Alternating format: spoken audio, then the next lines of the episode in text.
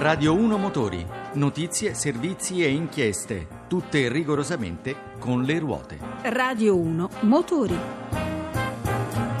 Buon pomeriggio da Pietro Plastina. In questa puntata parleremo di un compleanno particolare, lo scopriremo tra pochissimi istanti.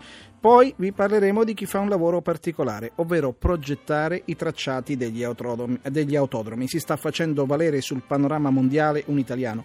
Quindi, come sempre, sonderemo il mondo delle due ruote e questa volta parleremo di sicurezza con un esperto del Dipartimento Sicurezza Stradale della Federazione Motociclistica Italiana e vi forniremo chiaramente notizie e curiosità dal mondo delle quattro ruote.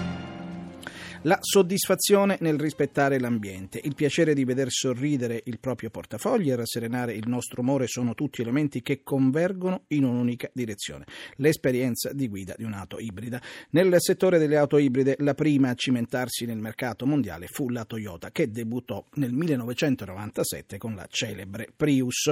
Sulla soglia della maggiore età, i 18 anni, con Mauro Coppini cerchiamo di capire quali sono i futuri sviluppi ripercorrendo la storia di una vera e propria rivoluzione. Ci sono compleanni che non possono passare inosservati. È certamente il caso dell'auto ibrida, ormai alla vigilia di festeggiare la sua maggiore età, se non altro per prendere atto che nel mondo dell'auto la distanza che separa l'utopia dalla realtà è spesso molto breve. Nel 1997, quando la Toyota lancia sul mercato la prima auto ibrida prodotta in serie, la concorrenza si trova d'accordo nel considerarla una inutile e costosa fuga in avanti. D'altra parte, la tecnologia dell'ibrido, un motore termico accoppiato ad un elettrico ed un pacco di batterie che si ricaricano attraverso il recupero dell'energia dispersa in frenata, non è certo una novità. Nei primi anni 70 al tempo della prima crisi energetica, molti costruttori realizzano prototipi perfettamente funzionanti, ma è subito chiaro si tratta di un sistema complesso, costoso e non del tutto affidabile perché l'elettronica destinata a gestire ed a comporre in un sistema coerente le diverse caratteristiche dei propulsori non è ancora abbastanza evoluta. Ma un bel giorno la Toyota Prius, un modello fino ad allora relegato al ruolo di una poca comprensibile eccentricità, occupa con un comunicato pubblicitario le doppie pagine centrali dei quotidiani. Il messaggio è chiaro. I possessori dell'auto ibrida giapponese saranno i soli a poter circolare durante le tanto temute domenica piedi. L'ibrido acquista così una inaspettata notorietà. Oggi, a quasi 18 anni di distanza, le Prius in circolazione nel mondo hanno superato quota 3 milioni e lo splendido isolamento delle origini è solo un ricordo, perché ormai tutti i costruttori, con poche eccezioni, hanno seguito la stessa strada, convinti che la sempre maggiore attenzione al risparmio energetico, al contenimento dei consumi e delle emissioni, ci sarebbe ben presto trasformata in un controvalore prezioso per l'utente. Oggi, con la maggiore età, l'ibrido compie un ulteriore passo avanti grazie a soluzioni plug-in nelle quali le batterie possono essere ricaricate anche con una normale presa elettrica per migliorare ulteriormente l'efficienza del sistema e consentendo di ampliarne l'autonomia nelle aree urbane. Un ulteriore passo verso la vettura di emissioni zero che, la storia dell'ibrido ce lo insegna, sarebbe davvero imprudente definire un'utopia. Progettisti di autodromi è famoso l'architetto tedesco Hermann Tilke. In Formula 1 ha ristrutturato o creato ex novo molti circuiti. C'è però un italiano che per così dire comincia a fargli concorrenza. Si chiama Jarno Zaffelli e di Reggio Emilia e ha appena visto una delle sue creature calcata dai campioni del moto mondiale. È lui infatti che ha disegnato il circuito di Termas de Rio Hondo dove ieri si è corso il Gran Premio di Argentina.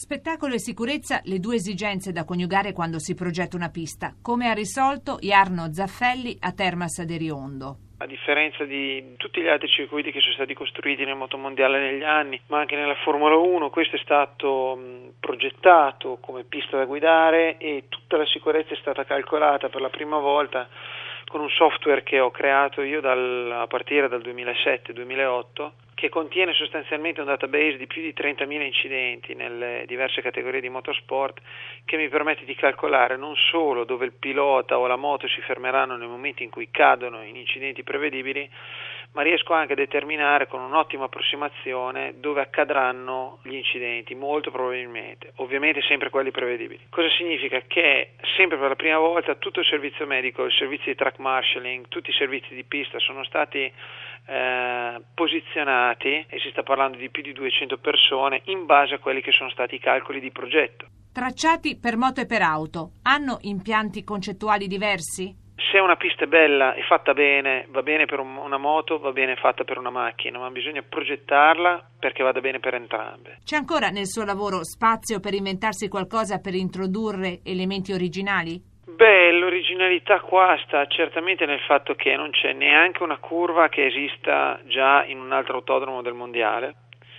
Eh, in realtà ci sono tutta una serie di per così dire, sequenze di inclinazioni, dipendenze, eccetera, eccetera, che danno l'originalità del tracciato. Personalmente non mi piacciono le curve disegnate con i moderni sistemi a CAD per cui si fa una retta, un cerchio e una retta, ma la curva deve essere il più naturale possibile proprio di creazione. Ha dei piloti come consulenti? Sì, ho consulenti piloti, ma sono sempre consulenti che devono essere interpretati, ovvero alla fine tutti i piloti che ascolto devono avere un certo grado di fiducia nei miei confronti. Dopo Termas de Riondo, Zaffelli all'opera già su altro? Sì, stiamo, io sto lavorando in questo momento vabbè, in Italia, ho tre progetti diversi, eh, uno quello più fattivo adesso che dovrebbe partire Pontedera vicino alla Piaggio, è una pista di 3 km e mezzo che sarà però non per gare internazionali ma ad alti livelli di prove libere eccetera e poi sto seguendo diversi altri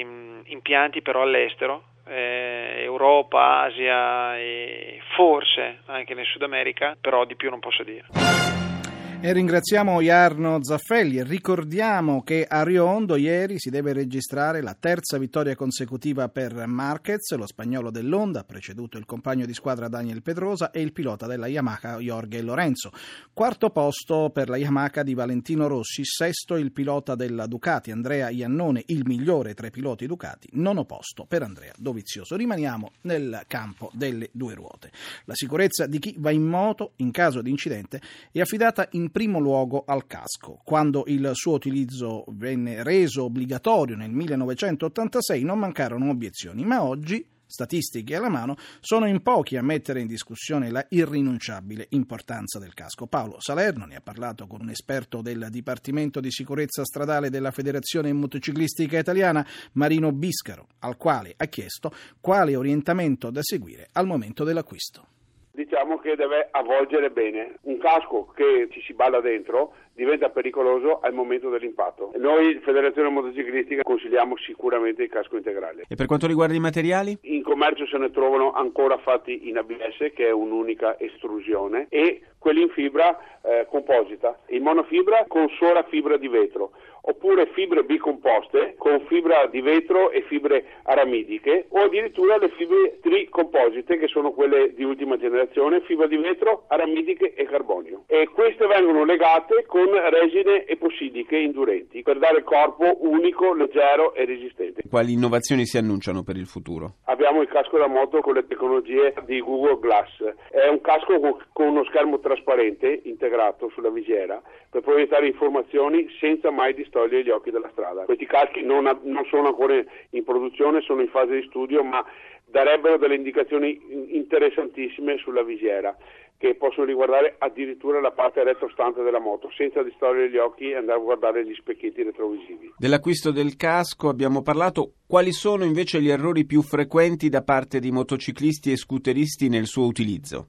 Richiamiamo anche i ragazzi sulle tante lezioni che continuiamo a fare come federazione motociclistica sul fatto che il casco non va mai eh, dipinto, specialmente con le bombolette spray, non ne vanno mai attaccati degli adesivi perché andiamo a rischiare con questo di intaccare la, la calotta esterna, andiamo a rischiare di spolimerizzarla. Cosa vuol dire? Vuol dire che la rendiamo molle sotto soprattutto gli adesivi e andiamo a intaccare la rigidità esterna andando a colorare con delle tinte aggressive. È pericolosissimo questo. Il casco va solamente mantenuto come l'ha fatto il costruttore, lavato con acqua e sapone neutri. Pensate che il costruttore ci mette 6-7 mani di vernici e che sono anche particolari, per esempio ci sono vernici che sono contro i raggi uva che servono a mantenere il casco per un tempo molto lungo. Il casco, al di là del suo deterioramento per così dire estetico, ha comunque una vita operativa limitata della quale spesso non si tiene conto. Questo è verissimo. Il casco purtroppo dopo una certa età deve essere abbandonato.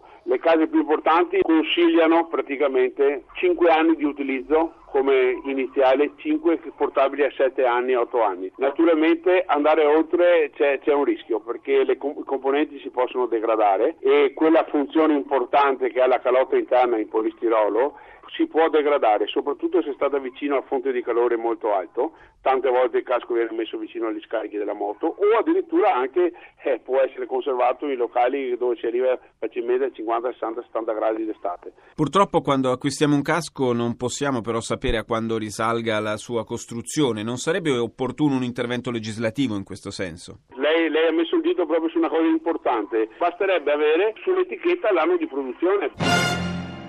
E quindi non solo è importante acquistare un buon casco, ma anche importante, come avete ascoltato da Marino Biscari, eh, Biscaro, scusate, la manutenzione. Casco, come sempre, il consiglio che vi diamo bene allacciato e chiaramente se si va in moto, ma non solo, le luci devono essere accese sempre, anche di giorno. E adesso le ultime novità dal mondo dei motori che sono puntate sul Salone dell'Auto di Pechino che ha aperto i battenti la settimana scorsa. Sentiamo appunto queste ultime novità da Francesco Parente. Per celebrare i 40 anni di storia della Golf e gli oltre 30 milioni di esemplari prodotti, la Volkswagen ha presentato al Salone di Pechino 2014 la Golf Edition Concept. L'allestimento speciale è stato pensato espressamente per il mercato cinese. Sempre a Pechino la Hyundai ha presentato a sorpresa un concept che prefigura il prossimo SUV di piccole dimensioni iX25. Completerà assieme a X35 Santa Fe e Grand Santa Fe la gamma dei SUV Hyundai. E rimanendo sempre in Cina si è potuta notare una forte somiglianza della Lifan 330 con la Fiat 500L. La vettura cinese mostra numerosi punti di contatto con l'italiana, dalle impostazioni del frontale alla fiancata, con la finestratura e la linea del padiglione evidentemente ispirati alla torinese. Ormai anche l'Audi è determinata a proporre la sua SUV coupé. Resta solo da capire quale sarà la sigla che identificherà commercialmente la nuova linea di prodotto. Una delle sigle in fase di valutazione e studio sarebbe TTQ. Che cos'è più intelligente di un'auto ibrida in cui un motore termico e uno elettrico si aiutano a vicenda? La risposta è un'auto ibrida che conosce in anticipo il percorso e sfrutta nel migliore dei modi l'energia cinetica.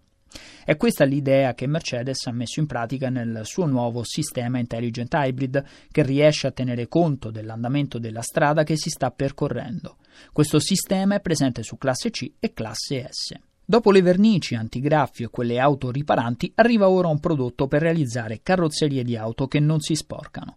Lo ha annunciato la Nissan che sta sperimentando su un esemplare di Note un'innovativa vernice realizzata attraverso la nanotecnologia e in grado di respingere lo sporco. La Fiat ha svelato il nuovo Ducato 2014. Si tratta di un profondo restyling per un modello che vanta 33 anni di storia, 5 generazioni e oltre 2,6 milioni di veicoli venduti nel mondo. Riprende la vendita all'asta su eBay del secondo lotto di vetture fino a qualche giorno fa di proprietà dell'amministrazione centrale dello Stato. In questa seconda fase di vendita è il turno delle famose Maserati acquistate tra mille polemiche dal Ministero della Difesa. Chiudiamo con le due ruote, tiraria di ripresa in Europa per le moto. Nei primi tre mesi dell'anno registriamo un più 10,3% in più rispetto allo stesso periodo del 2013. Una boccata d'aria buona con la speranza che non sia un fuoco di paglia ed è stata inaugurata a Misano davanti al World Circuit la rotatoria e la scultura dedicata a Marco Simoncelli, un'opera di marmo alta 4 metri realizzata da Fernando Cagiorna. La presenza dei genitori Paolo e Rossella. Dopo il taglio del nastro è partito un grande rombo da tutte le moto che avevano circondato la rotonda. Noi a questo punto ci avviamo alla conclusione di questo numero di Radio 1 Motori. Vi ricordo che questa puntata la potete riascoltare sul nostro sito radio1motori.rai.it rai1.it. La nostra mail è radio1motori chiocciolarai.it, tutto in minuscolo e siamo presenti anche su Twitter. In regia Roberta Di Casimirro. Uh, noi ritorniamo lunedì prossimo alle 14.45 da Pietro Plastina. Un cordiale buon pomeriggio e un buon proseguimento con i programmi di Rai Radio 1.